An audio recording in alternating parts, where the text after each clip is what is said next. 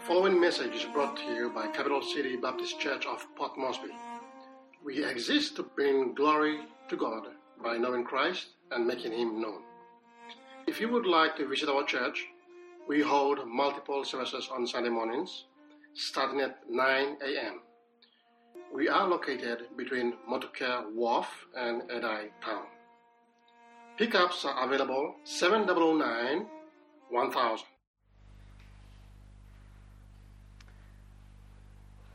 Romans chapter 9, verse 22. What if God, willing to show his wrath and to make his power known, endured with much long suffering the vessels of wrath fitted to destruction? And that he might make known the riches of his glory on the vessels of mercy which, we, which he had afore prepared unto glory. Even us whom he hath called, not of the Jews only, but also of the Gentiles? Hath he has said in Osee, I will call them my people, which were not my people, and her beloved, which was not beloved. And it shall come to pass that in a place where it was said unto them, Ye are not my people, there shall they be called the children of the living God. Isaiah also crieth concerning Israel, that the number of the children of Israel be as the sand of the sea, a remnant shall be saved. For he will finish the work and cut it short in righteousness, because a short work will the Lord make upon the earth. And as Isaiah said before, except the Lord of the Sabaoth, he hath he left us a seed we had been as Sodom and been made like Gomorrah. Praise the Lord for his reading and as we I'd ask you to find the book of Hosea in the Old Testament. Hosea will be in Hosea chapter number 1. Drop a piece of paper there and then come with us over to Romans chapter 9. Hosea, the Old Testament. You're not familiar with those minor prophets, and I wouldn't blame you if you were not. Might find Ezekiel. Just come to the right, Ezekiel, then Daniel, and Hosea. Hosea chapter 1, and just drop a piece of paper. We'll be there in just a few moments. Find ourselves in Romans chapter 9. And Romans chapter 9 through 11 deals almost entirely with Israel. There are many other parts of these chapters that talk about our salvation. We find some great truths about salvation in chapter 10. Chapter 9 deals almost exclusively with Israel and God's promises to Israel. God did make promises to Israel, and He always keeps His promises. God always keeps His promises. Now, the question arises what about Israel? Because at the end of chapter 8, we found nothing will ever separate us from the love of God. Nothing. Sword, peril, famine, Nothing will separate us from the love of God.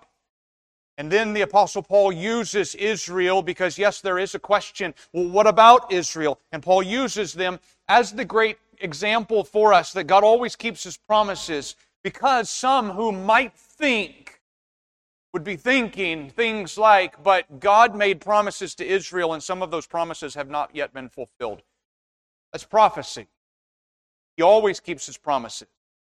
And Paul is going to and has been throughout the chapter 9 has been showing us that God always keeps promises. He always fulfills them. He promised them a land and an eternal kingdom and a king who would sit upon his throne.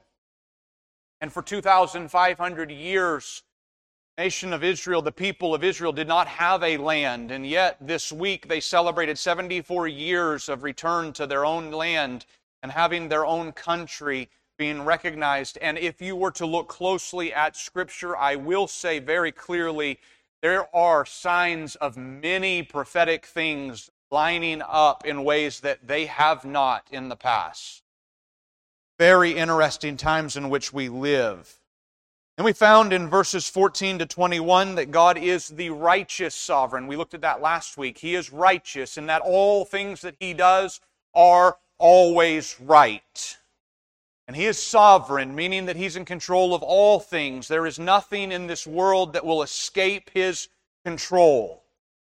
He put things like Moses, put people like Moses in positions so that he could show his mercy upon him. For he said, I will show mercy upon whom I will show mercy. I will show compassion upon whom I will show compassion. And then also with Pharaoh, he said, Some are vessels, using the picture of a potter who from the same lump of clay will make one to be a vessel of honor and another a vessel fit for destruction. He does not choose you to be fit for destruction. He allows you to have the opportunity to accept him according to his foreknowledge. Romans 8 29. According to his foreknowledge, he chose to conform you to the image of his son.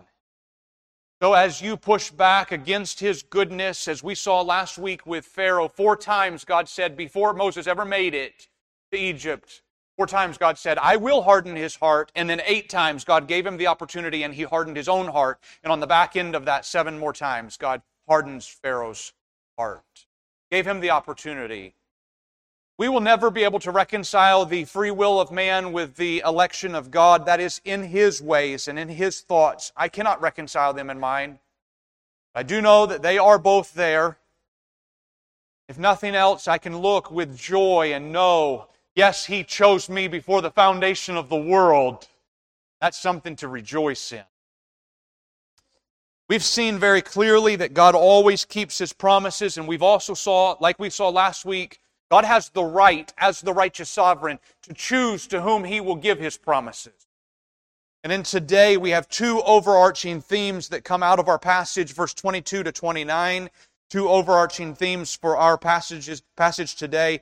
First is God keeps his promise in his own timing. God keeps his promise in his own timing. We'll expound that. And the other one is this God has a purpose behind his timing. He has a purpose behind his timing. We'll also see that in our text today.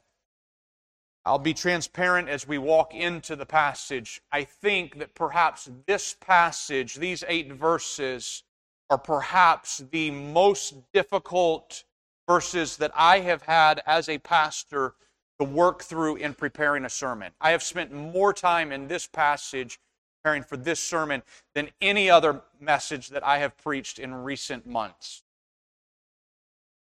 It's a difficult passage. I don't think it's difficult because of what is the content. I understand the content completely. But how to wrap it into a nice package and present it is difficult. So there may be times when you think that this sermon seems to be a little bit disjointed. I promise I've done my best to try to bring it together and make it a nice package deal, but God chose not in His sovereignty to make it that way. I will walk through the passage backward. We'll start at the last half and then we'll finish with the first half. I'm doing that because I think that feels like to me the easiest way to present it in a way that you'll be able to follow along and understand. I don't think it's right for people to come to church to worship God and only hear the preacher say words. You should have a walk through the text and walk away knowing, Thus saith the Lord, and it is very clear for my life, and this is how I need to apply it. So please know that I have wrestled with this text in a way so that A, I bring what the scriptures say, and B, I know how to apply it to my life. So I'll do my best to do that today. Bear with me. I might ask that you pray with me this morning. I will pray, and then we'll walk into the text. I might ask you to pray with me. The Holy Spirit will give me clarity as I deliver, and you clarity as you. Father, I pray these next few moments together I pray that your word would be made known clearly for your people. I am frail. I am human. I do not understand fully the ways of God. So I pray, Lord, that you would make your word clear to your people. May we know, thus saith the Lord. And so I pray that you would send your Holy Spirit to stir within each one of our hearts individually what it is that you've put into your word through your Holy Spirit's inspiration for us corporately. I pray that we would walk away today knowing the Lord has Remember, it is because of the mercy of God we ever have the opportunity to fight with. I said that I'll walk through this passage backwards, so let's jump to verse 25. We'll read verse 25 down to verse 28. As we read through them, I want you to notice that there are four very clear Old Testament passages that are brought up. I'll read verse 25 to 29.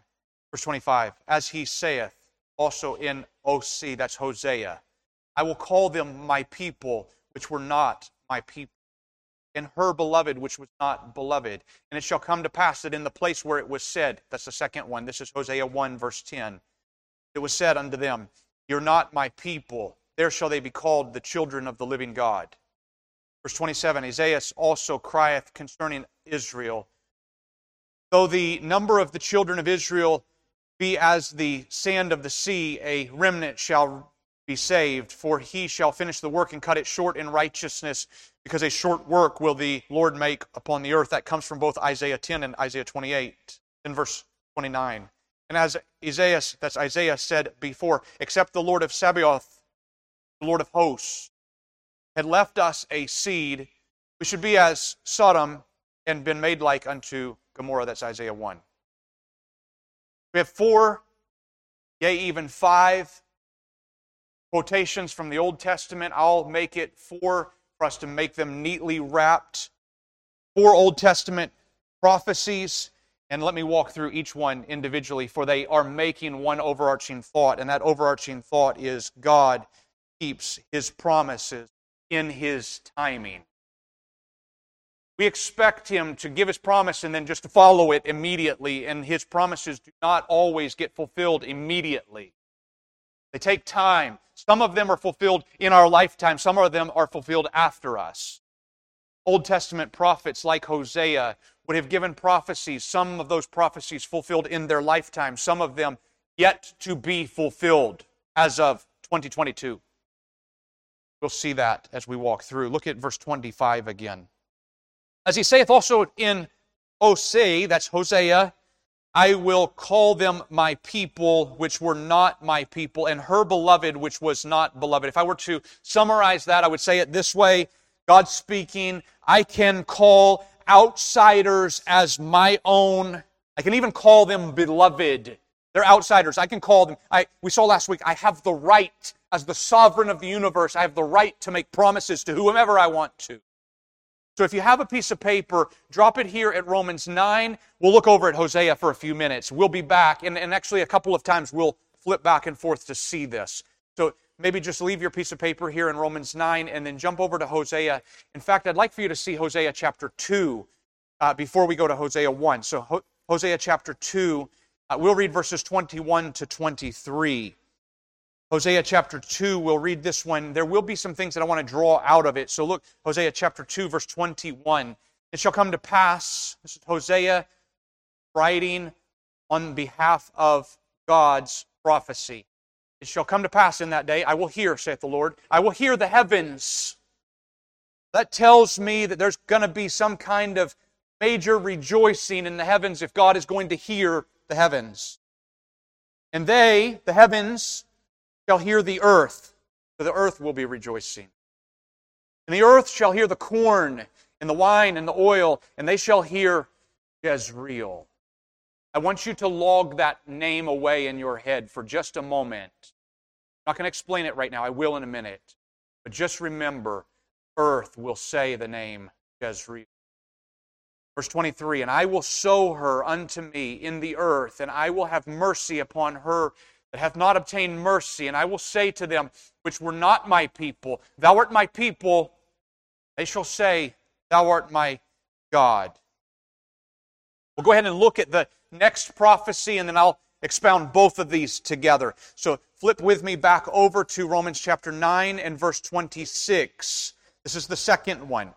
Second one is chapter 9 and verse 26. And it shall come to pass that in the place where it was said unto them, are not my people, there shall they be called the children of the living God. And so, if I were to summarize that prophecy, be God saying, I will call my own people back to myself. It comes from Hosea chapter 1 and verse 10. So in the first one, Hosea 2:23, the prophecy is I will I can call people who are outsiders to be my own. And then the second one, I will also call my own people back to myself. Now, how is it that I see the differentiation between those two? Because it's very easy to see them as the same one. Look at verse 25, 925, 926. 925 starts with the word as. The word as in verse 25 tells me that he is continuing a thought from verse 24. So, what's going on in verse 24? We need to read it. Verse 24 starts the thought in verse 23 God might make known the riches of his glory on the vessels of mercy, which he had not afore prepared, or which he had afore prepared unto glory, even us, whom he hath called, not of the Jews only, but also of the Gentiles. So here in verse, in chapter 9, right in the middle of chapter 9, where he's been talking about Israel, he brings us into it. You saw the word us, even us. So as, and here's the prophecy in verse number 25, as Hosea said, I will call those who are not my own to be my own. Who is that? That's us Gentiles. We get to get brought in. This is a gift from God. He is sovereign. He can choose to give a promise to whomever he wants to. But he does not just leave it with as for the Gentiles, but then look also in verse 26. And it shall come to pass that in the place where it was said unto them. Who was he speaking to? He was speaking to Israel. So that's why I differentiate these two. It's not one promise made two times. There's two separate promises one made to the Gentiles, outsiders who will be brought in, and the second one given to Jews who he had already promised, and he says, I'm going to bring you back. So we've already read Hosea chapter 2. Now come to Hosea chapter 1, and you'll see the other prophecy. Before we read Hosea chapter 1 and verse 10, I think it's very important that we take a moment and we walk down through what's going on in Hosea chapter 1. We'll get to verse 10 in just a moment. Remember that this is prophetic. Hosea is a prophet. Just like Isaiah, like Jeremiah, just so happens that his book is shorter than theirs. Hosea chapter 1 and verse number 1. The word of the Lord that came unto Hosea the son of Beeri in the days of, notice these are separate kings, in the days of Uzziah, Jotham, Ahaz, and Hezekiah, the kings of Judah, and in the days of Jeroboam, the son of Joash, king of Israel. So we'll pause and have a quick history moment. Do you remember there was the King David, and then there was the King Solomon, his son? You remember that one? And then after Solomon, there was a split in the nation the nation became two groups, two nations, Israel and Judah. That was because of the rebellion that happened under Rehoboam, the son of Solomon. Solomon's son, Rehoboam, wanted to make himself stronger than his father, and the ten tribes split away and became Israel. Those, ten, those two separate nations remained separate from that time until the exile. Israel, ten tribes. And for the most part, those 10 tribes, Israel, walked away from God and they did it immediately following after Jeroboam and the false prophets. They walked away from God. Judah had both good kings and bad kings throughout the rest of its history. God was slow to wrath with them. He was also slow to wrath with Israel. However, Israel received their punishment first. That is what we're going to see in this passage. Now, it says here that Hosea, verse 1, Hosea is a prophet during the days of these kings, Uzziah, Jotham, Ahaz, and Hezekiah. That's on Judah's side. And during Jeroboam's time on Israel's side. Now, verse 2. Beginning of the word of the Lord by Hosea, the Lord said unto Hosea, Go, take unto thee a wife of the whoredoms and children of whoredoms for the land hath committed great whoredom, departing from the Lord. So he went and took Gomer, the daughter of Diblaim, which conceived and bare him a son. So God told Hosea, Go and take a prostitute as your wife. Happy Mother's Day.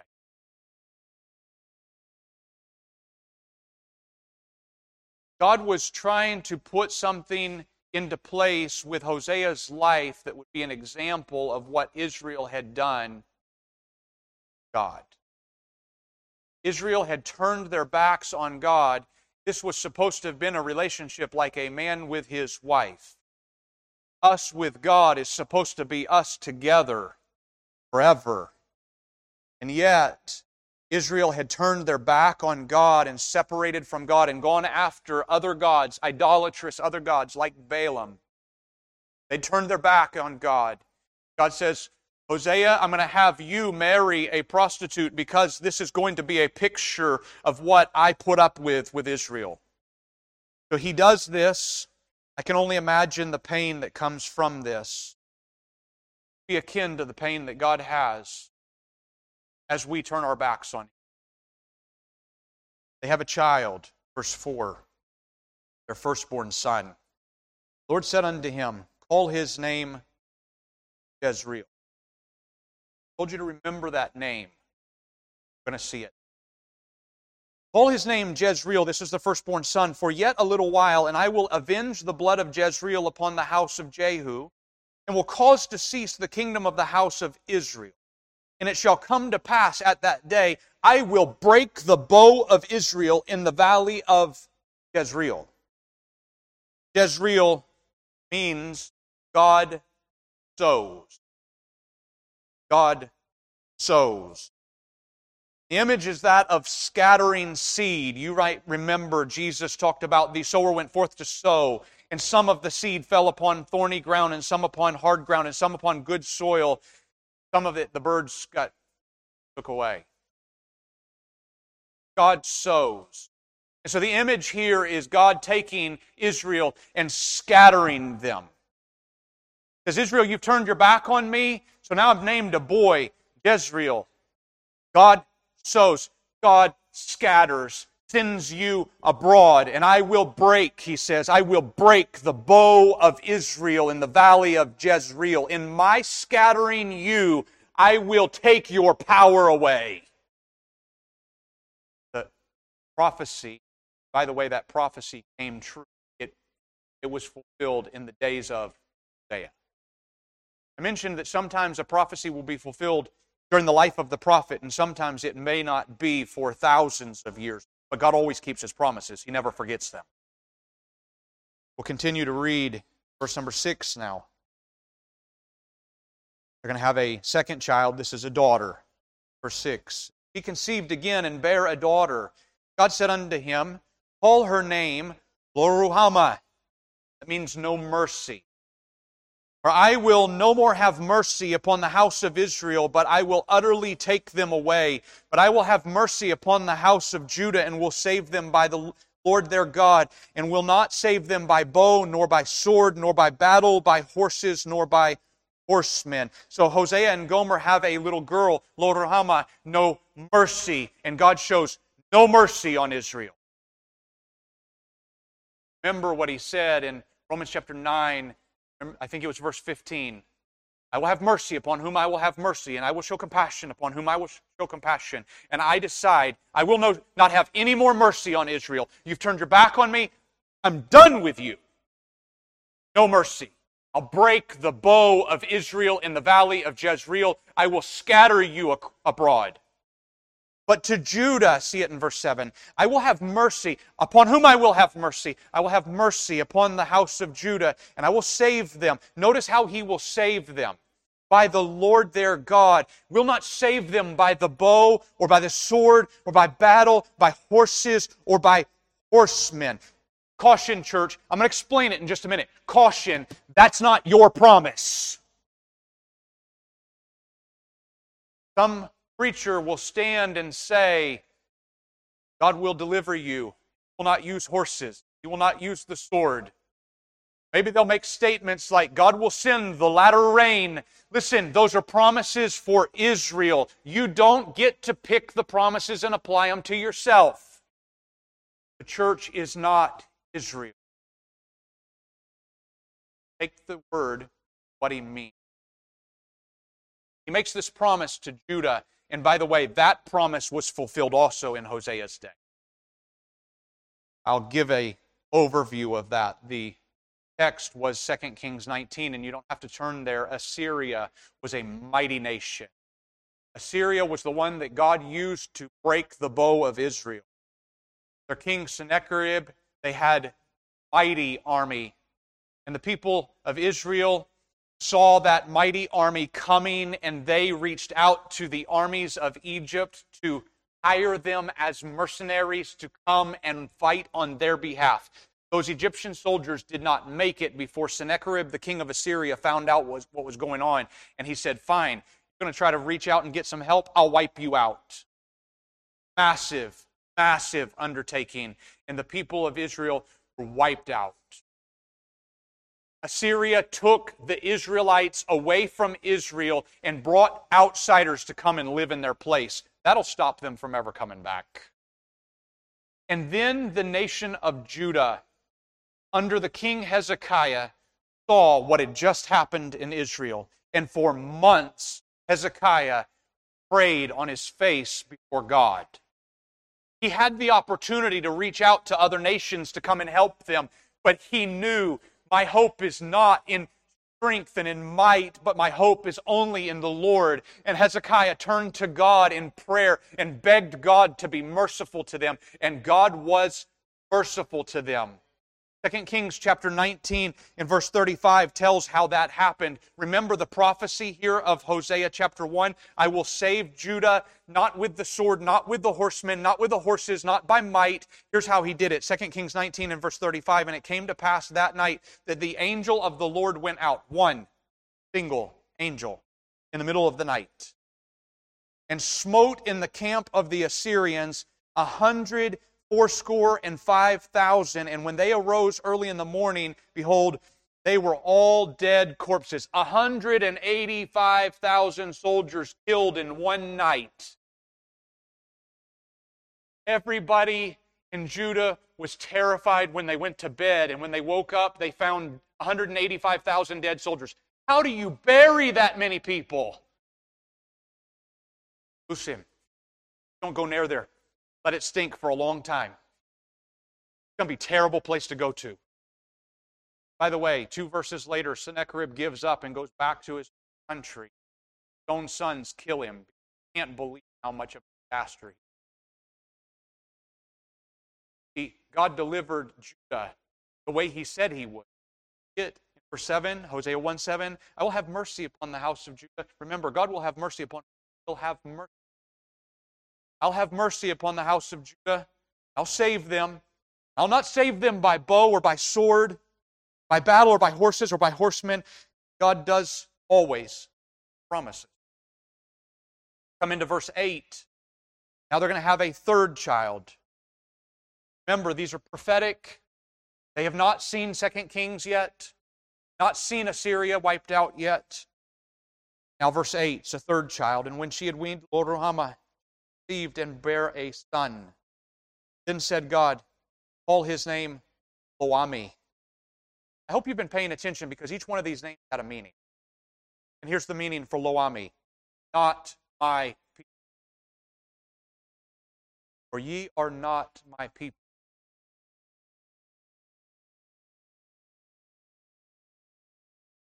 I don't want God to ever say I'm not his I don't ever want that. So this morning, as we sing the song, He will hold me fast, it is not ever because of something that I did. Justice satisfied because Christ went to the cross on my behalf. Hold me fast. Terrifying thing fall away from the hand of God. So he says to the people of Israel, There's a child named Lo-ammi, not my. How long must have backs on God, long suffering God, how long they backs on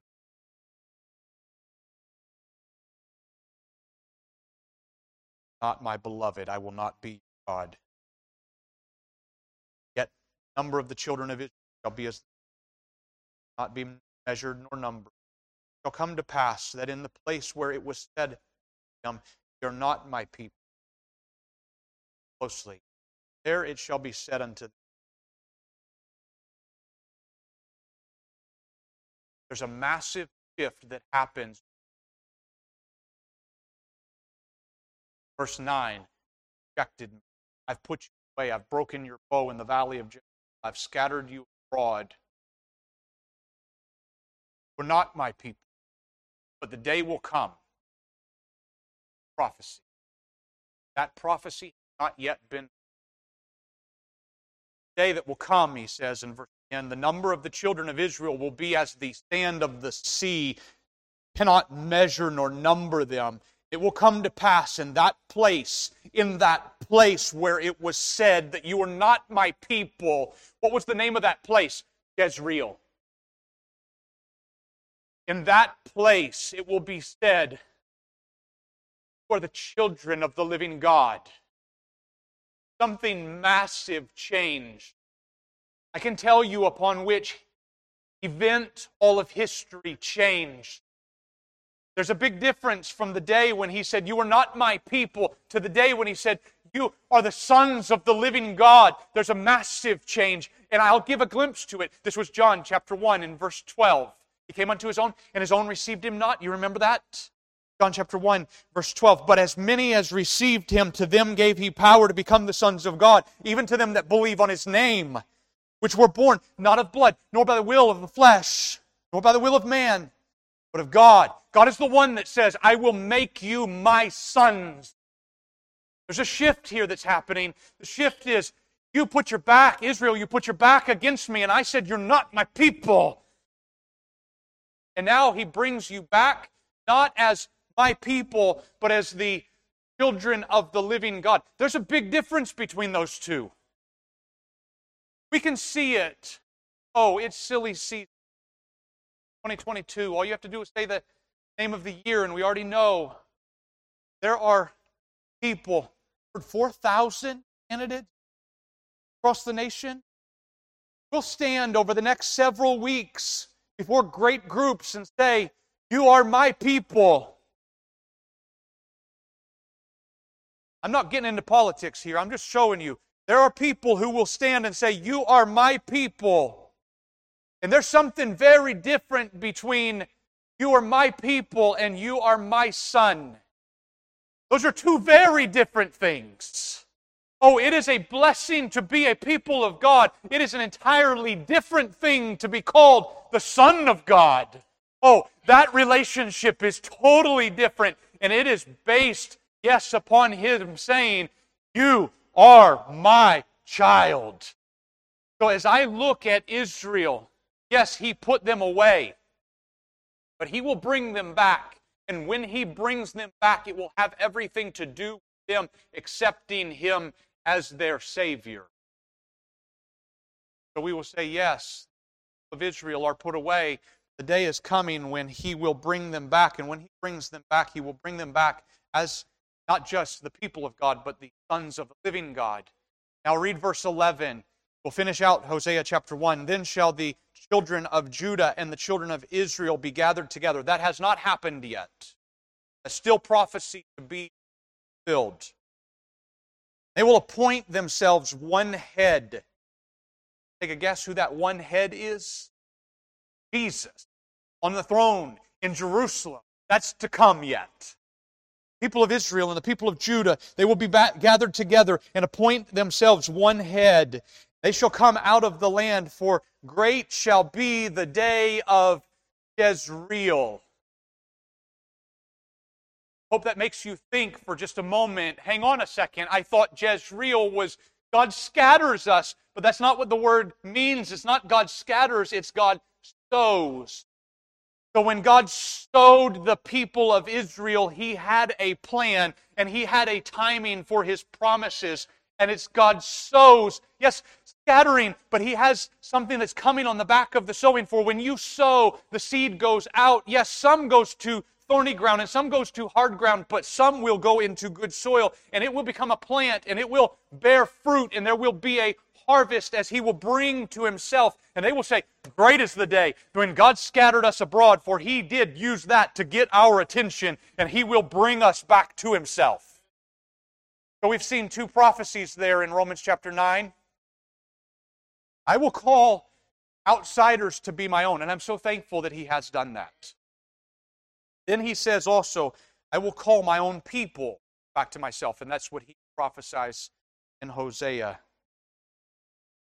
Then, verses 27 and 28, if you come back with me to Romans chapter 9, 27, the third prophecy. Isaiah cried concerning Israel. I'll walk through these quickly. Though the number children of Israel be as the sand of the sea, a remnant shall be saved. For he will finish the work and cut it short in righteousness. As a short work will the Lord make upon earth. This prophecy is as if he were saying, I will save a remnant. They will be mighty. They, globally, people of Israel, those who claim to be Jewish, number more than 50 billion.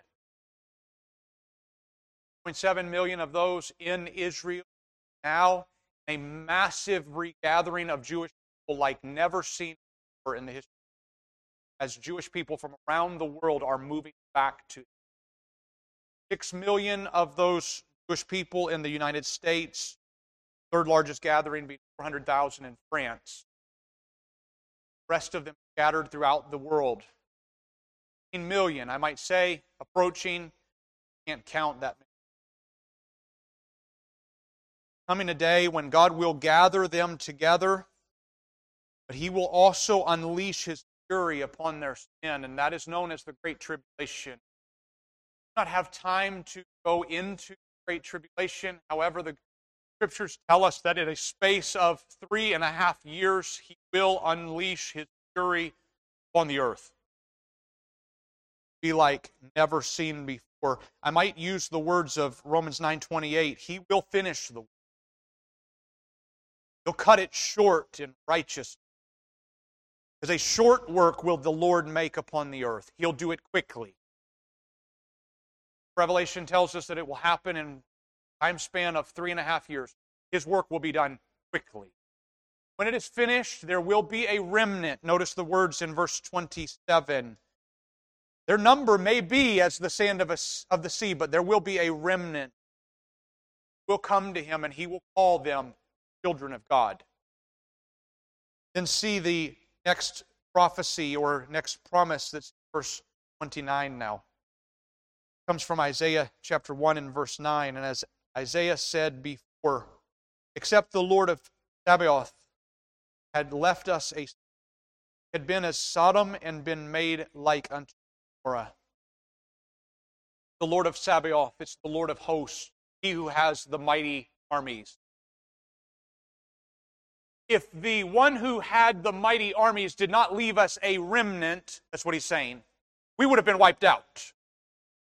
For his armies have the ability to wipe us out completely. So it is of his mercy that he leaves us a remnant.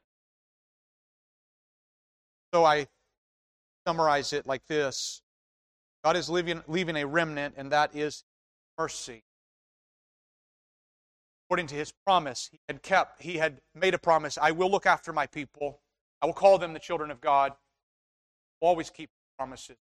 Please don't ever think for even a moment god makes a promise then something happens and he realizes that that's going to make his promise hard to fulfill so then he scrambles to come up with another way no he knew it all from the foundation of the world plans out he makes his promises and he keeps his promises but then we might ask this question why? Why, God? Why would you have these promises, but then take your time in some having those two right there in Hosea's day, and the other two in the future yet for us?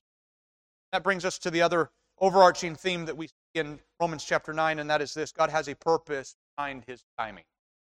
He has a purpose seen before that God always keeps his purposes, he always keeps his promises, has a purpose behind his timing.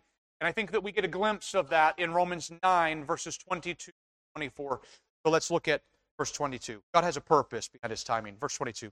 What if God, and he's going to give us the purpose, here it is, willing to show his wrath and to make his power known, endured with much long suffering the vessels of wrath fitted to destruction, and that he might make known the riches of his glory on the vessels of mercy which he had afore prepared unto glory, even unto us, whom he hath called, not of the Jews only, but also of the Gentiles. So we're going back to the picture that was just a couple of verses before the picture of the potter, who from the same lump will make, yes, even vessels, and one goes on to be a vessel of honor. Here he calls it a vessel of mercy. The other, a vessel fitted for destruction. The potter has every right to do that. The sovereign of the universe, the creator, has every right to do that. And who are we as the creation, as the one who was made? Who are we to ever question? For our accumulated 20 years, 40 years, 60 years of knowledge is nothing compared against the ancient of. So who will I, who am I to ever question? So as he has some vessels of mercy upon whom he will show honor and he will show mercy, puts this question forth in verse 22 What if God wanted to show things to the vessels of mercy and he does it by showing things to vessels of destruction? I think of the people of Israel. If ever there was a vessel of honor, that was the people of Israel. And boy, did he ever show things to them. Parting of the Red Sea, the giving of manna, providing of quail as they walk around Jericho and he knocks down the wall. When, in the history of ever, did you ever get to see walls fall down because people walked around them? That's some poor construction, isn't it? God does the miraculous. Shows them things that nobody else gets. And then for the vessels of destruction, these would be the ones that we would see. Pharaoh, saw him last week. God had every right. The moment that Pharaoh hardened his heart to God's commands, God had every right to squash him in that moment. Yet he did not. And God knew from the before Moses ever went to see Pharaoh, God knew he's going to harden his heart eight times. Never be right with me. God knew it. Have to give Pharaoh any more yet put up with it. Nebuchadnezzar, God puts the fourth man in the fire for Nebuchadnezzar, knowing that Nebuchadnezzar will still harden his heart, Nebuchadnezzar will still stand and glorify himself. God puts up with that. Some of us would love if God would just take those vessels of destruction and squash them, throw them back into the clay, and remake a new one. God has a reason he has his own purposes in his timing. So look at verse 22. Show it to us. God waited. He didn't have to wait. Waited. What if God, willing show his wrath, so God waited even though he was willing to show his wrath. So from the moment Pharaoh first hardens his heart, God is willing to show his wrath. He's ready to do it. Yet he doesn't. He does not unleash his wrath on Pharaoh. He does not pick up Pharaoh and send him immediately to his end, which is dead in the Red Sea. He doesn't do that. Every right to do it. Doesn't. He's willing to show his wrath. And he waited. He gave him ten plagues, playing his might. He's slow to wrath. He's long suffering to uswards. If we can just take a moment, step out of this illustration with Israel and look at our own salvation. 2 Peter chapter 3 and verse 9. Aren't you thankful that God is long suffering? 2 Peter 3 The Lord is not slack concerning his promise, as some men count slackness, but is long suffering to usward, not willing that any should perish, but that all should come to repentance. In the context of 2 Peter chapter 3 is some people are mocking and saying Jesus said he was going to come back. Where is his appearance? Peter says God is long suffering, Oh, he will return. He will keep his promise. He has his timing and he has his purpose in his timing. So just wait because he is long suffering to usward. Aren't you glad, friend, you've put your trust in Christ? Aren't you glad that Christ did not return before you put your trust in Christ? Long suffering. He is willing to show his wrath. But then also in verse 22 says, What if God, willing to show his wrath and to make his power known, he waited, even though he was willing to show his wrath, and even though he was willing to make his power known. Remember in chapter 9 and verse 17, he said, This scripture saith unto Pharaoh, Even for this same purpose have I raised thee up, that I might show my power in thee. I did this on purpose, Pharaoh. I raised you up. And I'm going to go ahead and tell you this while you're still alive, that one day I'm going to use you to show off my might and my power. God is willing, yes, He is willing to show His wrath, and yes, He is willing to make His power known. Oh, He wants His glory to be known around the world. He wants His glory to be known. Isaiah 42 and verse 8 I am the Lord, that is my name. My glory will not give to another, neither my praise to graven images. I don't play games, it's God. I don't play games with my glory. Don't play games with my glory. He's willing to show off his wrath. He's willing to show his power. These are vessels fitted for destruction. They will never put their trust in him. And yet he's slow. Long suffering. That is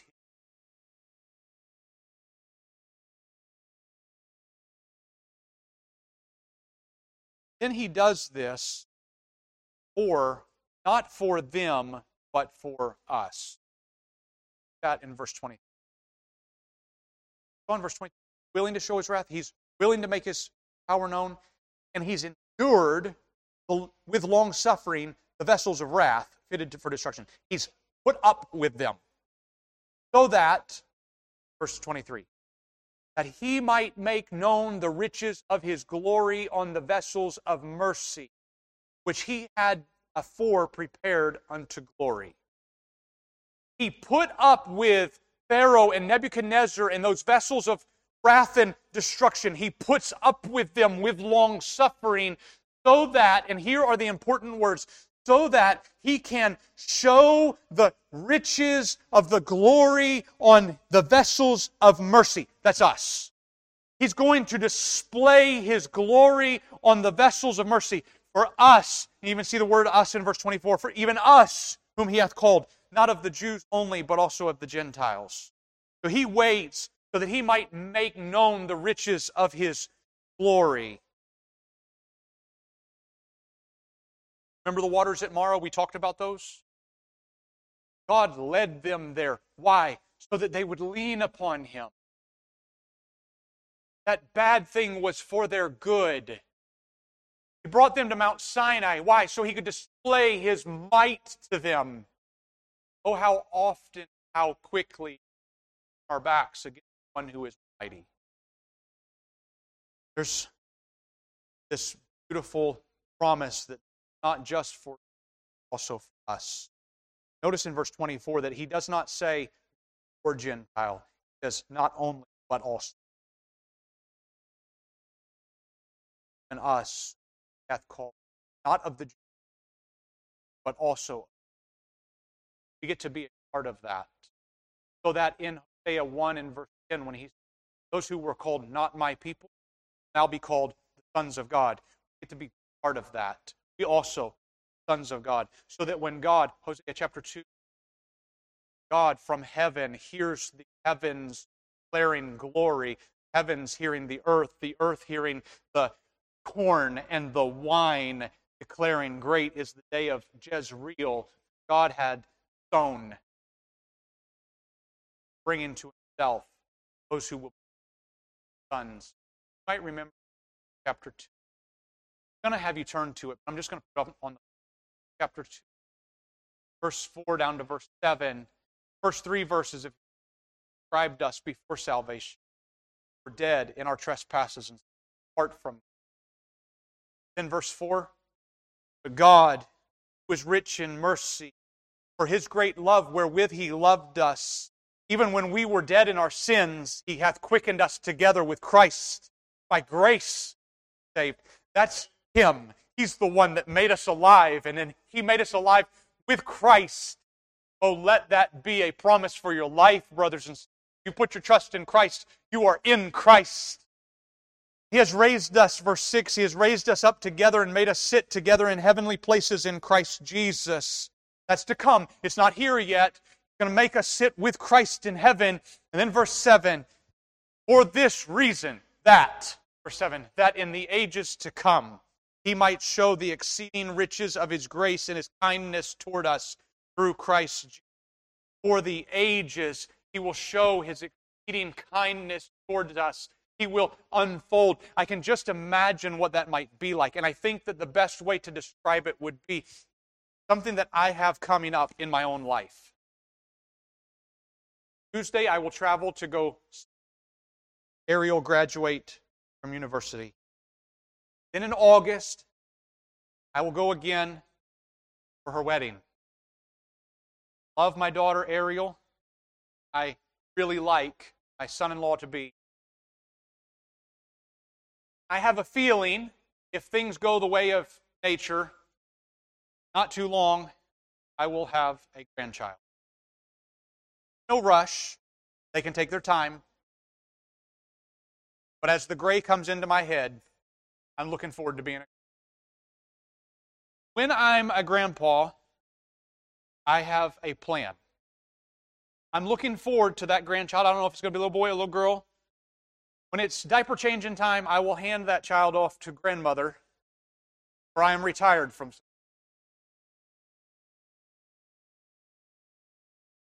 When that little child is old enough to start talking, that grandchild are going to spend time together. I'm looking forward to sitting in a big chair. Has to be a big chair, not a little one. I'm going to sit in a big chair. That little grandbaby is going to sit on my knee. I'm going to tell that grandbaby stories. There will be some stories that will be just from my memory, and some of them will be extemporaneous, and some of them might be made up. But all those stories are going to be about me. Because I'm going to tell that grandbaby how great grandfather. There is nothing wrong. And all the grandfathers say, I'm in no rush. They will come. And I will glorify the name of that child's grandfather, that grand, grandchild. He will hear all the stories by expedi- expedition, jungles of Papua New Guinea. Coming a day, ages, with God. Chapter 1. Ages. Why why did he make us alive? He has his own purpose. He gives us a glimpse in uh, Ephesians 2, verse 7. Glimpse is that for the ages to come, he might show the mercy that he has shown upon us. For the ages to come, he will show all of the goodness, kindness of God towards us. And I will I, I don't think I'll be sitting on his knee. I might be bowed in front of him. But as one day after another, I don't know if that's how we'll count it in eternity, as one day after another, He opens goodness of God towards us, and I sit in awe, just amazed at how good He's been to us. For in our finite minds as human beings, I cannot comprehend this. And then the next day, He'll open it up some more, and we'll get an even greater depth. Says there in Ephesians 2, we were dead in our trespasses and sins. He didn't have to pick us up and take care of us at all, but He made us a vessel his mercy, a vessel upon which he would bestow honor. Yeah, that's Jews and it's Gentiles. And the ages to come show his kindness. Oh, so, brothers and sisters, be encouraged by the fact that he always keeps. And he has the right to bestow promises upon whom he wills. And he will fulfill his promises in his timing. He has purposes, timing righteous. Righteous. Father, I ask just a corner with our finite minds. Allow us to grasp just a corner of the goodness of God, or even in those moments when He scatters.